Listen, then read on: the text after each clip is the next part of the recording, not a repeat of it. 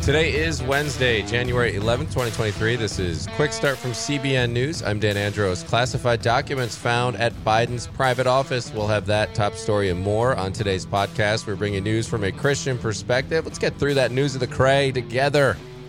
Joining me, as always, to get through it, Billy Hallowell, Trey Goins Phillips. What's going on, guys? Happy hump day. Halfway home. I'm, I'm living the dream. Halfway home, caffeinated, contented. Like, how are we already? I don't, time just goes so quickly. We're already to Wednesday, and we're already. What's the date? It's the 11th. I guess it's January. Who knows? Yeah. I loved what uh, our colleague John Stolness said. Um, what- somebody said it feels like Friday already, and and we realized, well, it's only Wednesday, and he said it's yeah, it's terrible how they put all those days in front of Friday. Oh yeah, that was me complaining about that it wasn't Friday. Yeah. But anyway, we got a lot coming up. Uh, what are you guys looking at here uh, for the focus story? Well, I'm going to be talking about deconstruction. Yeah, it's a popular topic now, and um, I think one worth getting into because you hear it more and more. So look forward to that. Also, on the main thing, we're going to take a closer look at the separation of church and state. You hear that phrase a lot now, and it's being misused. And so we're going to take a look at the phrase's history. Where does it come from? What does it mean? What's the truth behind it all? We'll have that on the main thing today. Uh, but first, we're going to get through the news here in 90 seconds. Classified documents were found at President Biden's private office space, and they were found while his attorneys were packing files at the Penn Biden Center. This has sent the political world into a bit of a frenzy, with many pointing out that the FBI went ahead and raided former President Trump's Mar a Lago estate um, and went through a bunch of files there and documents that they found there.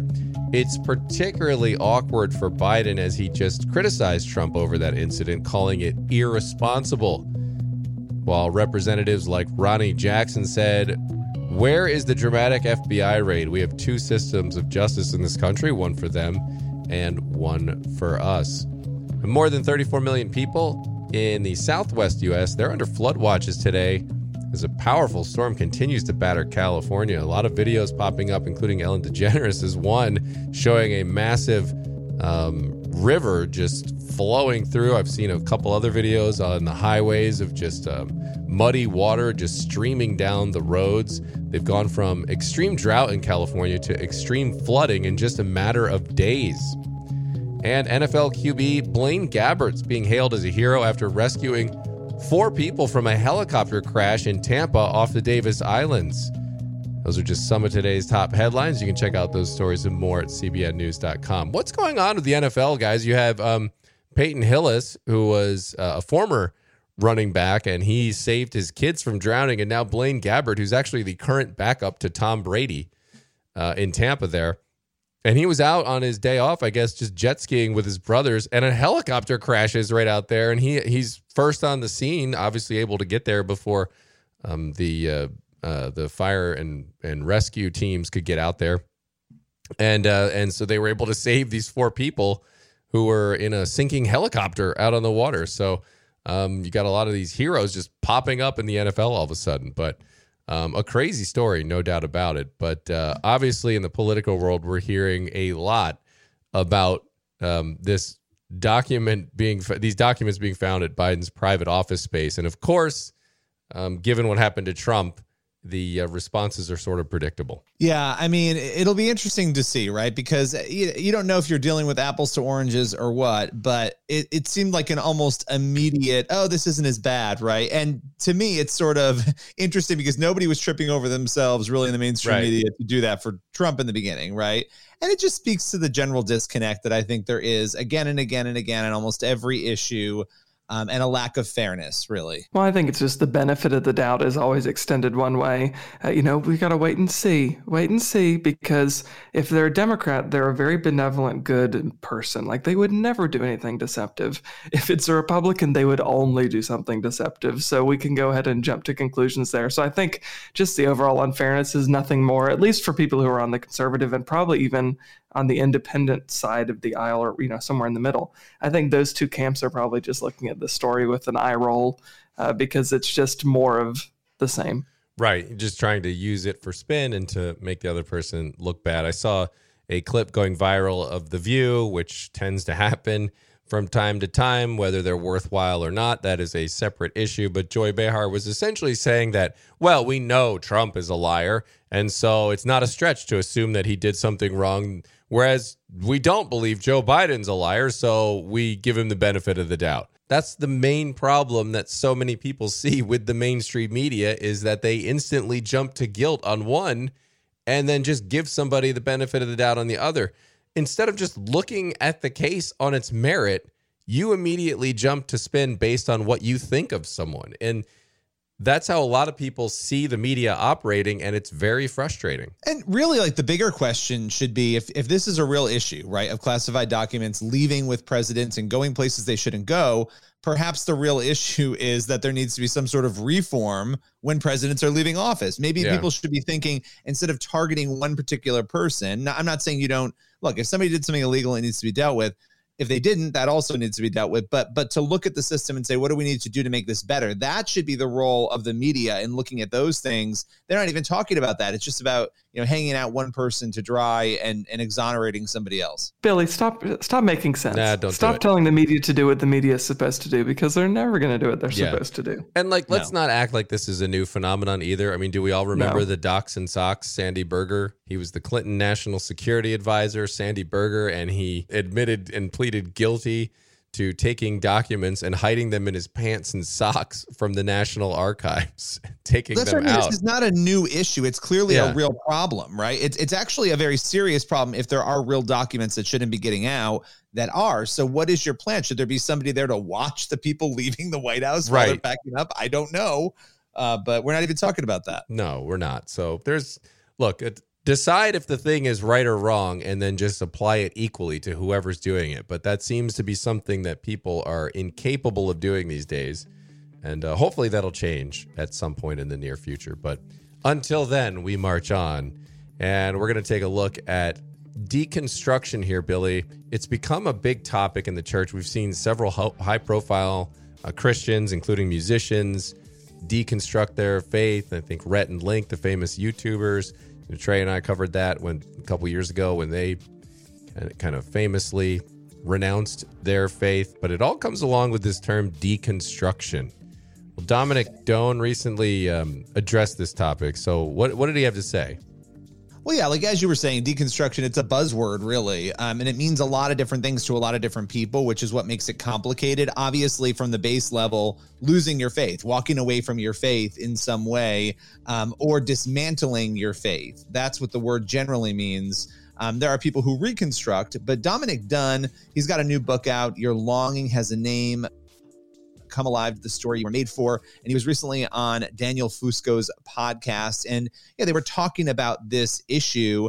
And, you know, Dominic Done basically said, look, you know, this is something we need to be having a conversation about. I think a lot of people roll their eyes, you know, when we talk about it, or they kind of get frustrated because they're seeing these prominent people walk away. Uh, but what he said was, look, there are a lot of people who are wrestling with their faith in the church and they're struggling with doubt. And so we need to be sitting down as Christians and really not only talking about it, but doing it in a constructive way that actually helps people process through those issues. Yeah. And apologetics issues often drive some of this, but what are some of the other causes in his view? Yeah, it's it's interesting because he talked about being in ministry and seeing these issues come up again and again. And the apologetics issues, those are the things, you know, where does the Bible come from? Why is there evil? Why is there suffering? These are the most common questions that people have. Um, and, you know, but he said that's actually not what he's encountered most in ministry. He said, quote, nine times out of 10, I'm discovering that what's fueling doubt and deconstruction often is a soul that's weary or disillusioned or struggling. Um, he talked about the different ways that people might be exhausted within the church. Maybe they've seen too much in a church, too much dysfunction has happened, or they become disillusioned for some reason due to social or cultural issues. That, he said again, was like 90% of the cases that he was seeing. Whereas we tend to talk more about those apologetic ones, which are important, right? We need to be able to answer those tough questions about evil and all of that but but the deeper problems are that are the disillusionment and all of that. So um, I thought that was kind of interesting, just talking about the the health and the wellness of a person's soul. Yeah. That's a big focus for him. Yeah. So why do you think? A couple questions here. Why do you think it matters for believers today? This deconstruction topic and is some doubt healthy? And if so, why?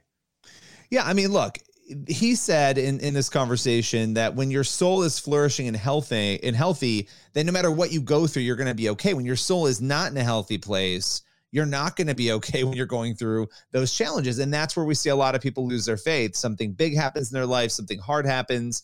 And because their soul is not where it should be, things fall apart. And so it should matter to us as believers, you know, loving God, loving others, that we're making sure we're reaching people not only with the truth and then walking away, but journeying with them and helping them when they have that disillusionment, when those issues are going on, that we're making sure we have healthy people and in turn healthy churches. We talk a lot about unhealthy churches. Well, why are churches unhealthy? Because there are people in them that are not spiritually healthy. Their souls are not in a good in a mm. good place. And so, you know, that that's a big thing I think we all have to weigh and think about as far as doubt being healthy. There is a healthy doubt and we have to I think delineate between healthy doubt and the, and what he actually called cynical deconstruction. And that's what we're seeing in the culture, people leaving their faith and all of that. But healthy doubt is when you're asking really good questions and finding the answers to it.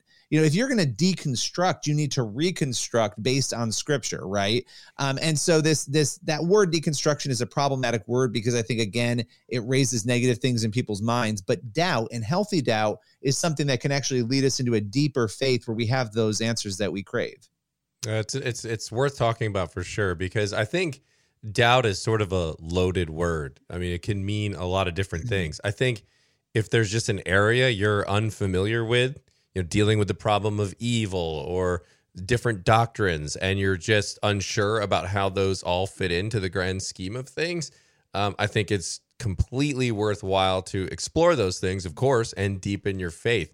But then there can be a negative doubt where you're sort of like, well, why would God do this? Why is this? And I, I don't know about that. And, you know, constantly doing that is, I don't think, helpful uh, or healthy um, so I think it kind of depends on what you mean by the term doubt. I mean, we see in the Bible several times um, that you know God did these things and um, performed these miracles and left the Scripture and um, came to earth here so that we may know, right? So uh, believers should know and feel comfortable and um, that all of this stuff is real and if you and if you have doubt, I mean, it's like we're all human. We're going to have moments of doubt, but like that's when you lean into scripture, like you were saying, Billy, uh, and really double down on your faith. So, I mean, and then I'll, the last thing I'll add here, and I'll get off my soapbox.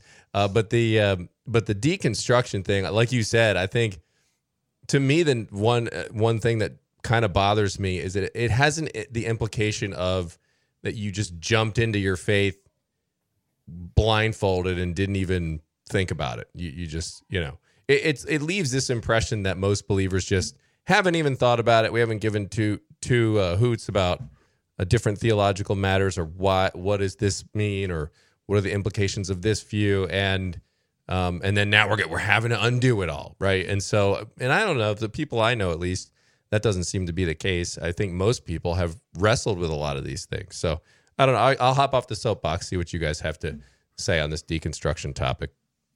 Well, I, I think doubt is okay as long as it's as long as you're continuing to ask questions in the midst of your doubt. I think we spend too much time being afraid of our questions that we end up not asking them, and then that creates a vicious cycle, right? When I I bottle it up, I don't ask the questions that I have, uh, and then that creates more doubt that goes unaddressed.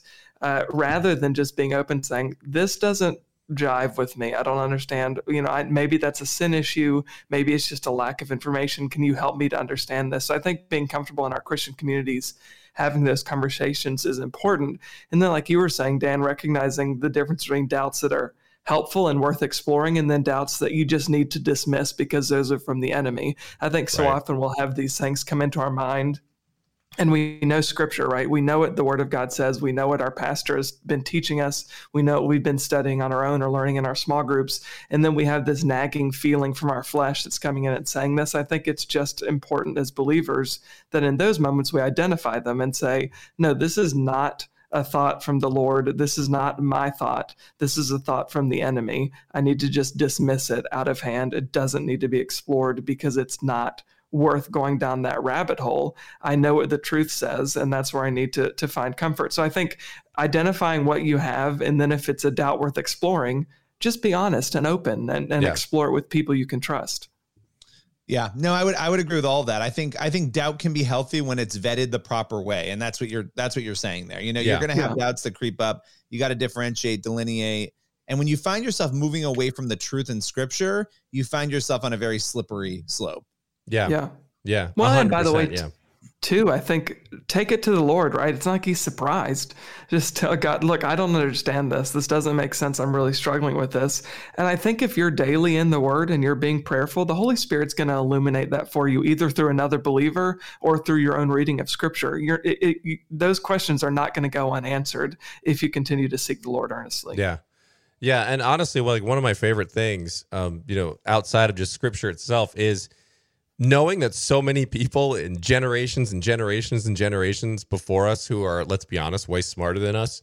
Uh, you look at some of these, uh, you know, scholars from back in the day that, you know, they didn't have TikTok to get distracted by, and they'd just sit there in their books all day and they'd study this stuff and they'd, you know, uh, you know, I'm I'm envious of them to be honest. Um, it's it's a lot of so much fantastic stuff out there. But when you look at like all these questions, like there's nothing new under the sun. Like it's not like you can you can un you know turn over some stone and be like, oh, here's something from the Bible that no one's considered. I mean, it's just they've gone through this stuff and you can kind of see, all right, well, here's where people who think this landed here and people all land over here. But point is, like, you know, you can feel very confident as a Christian um, that there, you know, it's not like there's going to be some surprise that's that nobody Right. thought of all of a sudden, and like, oh, ah, I guess you're right, you've defeated Christianity. Like, no, but um, but but the verse I was thinking of was of First John, um, I think five. Let's see, yeah, five thirteen. It says.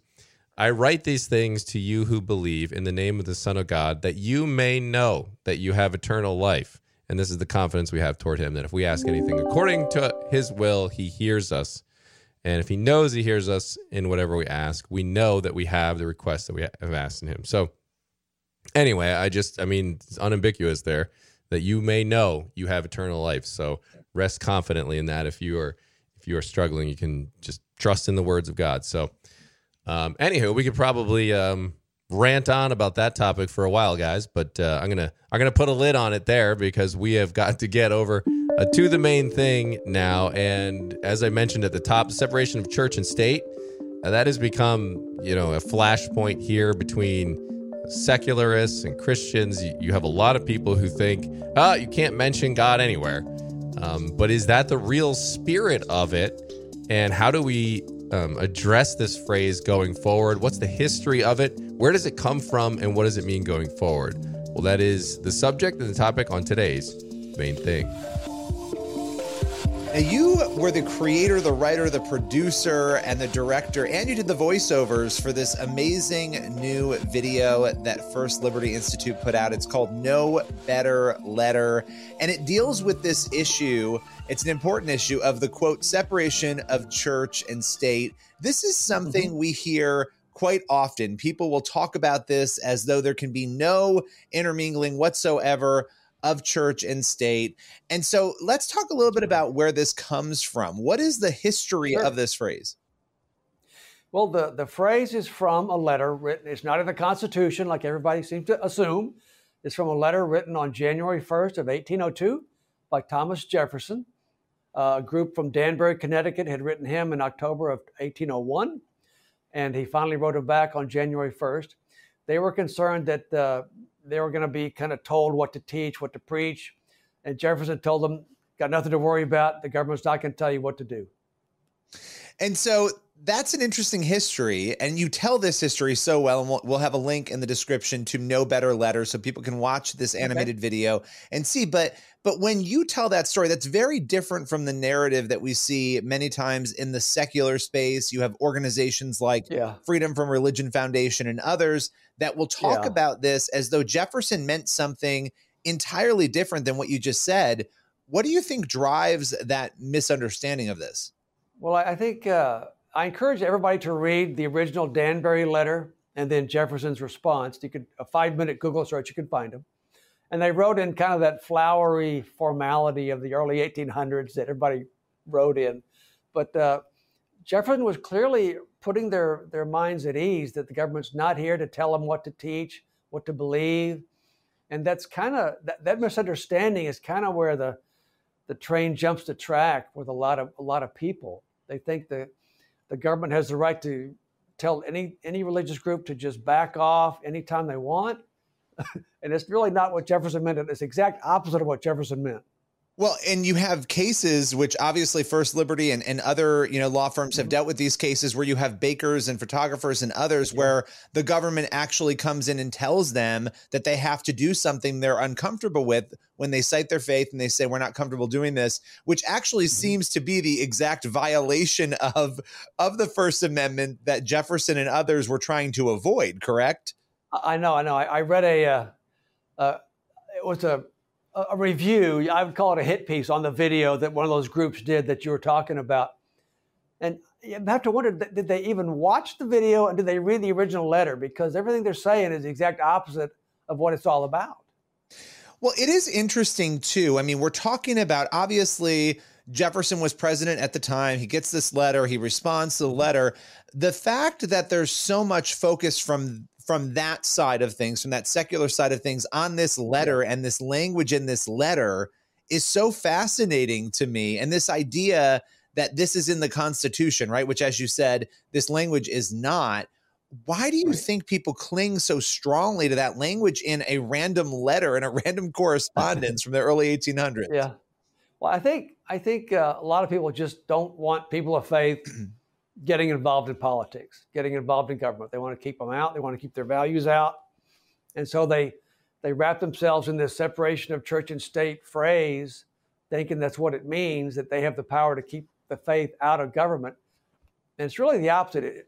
The wall of separation uh, protects the church from control by the state, and they kind of get it backwards. And the video even explains how it's been misunderstood. And you see the the churches with little walls built around them, so they can't can't do anything. Right, and faith can't leave the church. Right, that's sort of the you know faith. Yeah, there's a guy over the wall. I can't get out, kind of thing. what is your hope? You know, this is this is a unique endeavor for First Liberty. This video. What is your hope for the impact it has? Well, it, it was kind of inspired. I, I heard Kelly Shackelford tell the story many times of the origin of the wall of separation between church and state and I thought, wow, what a great story. Why don't more people know this? And so I started trying to think, what's the best way to tell this story? So I started watching uh, lectures by academic scholars, and I was amazed how they could take something so interesting and make it so boring.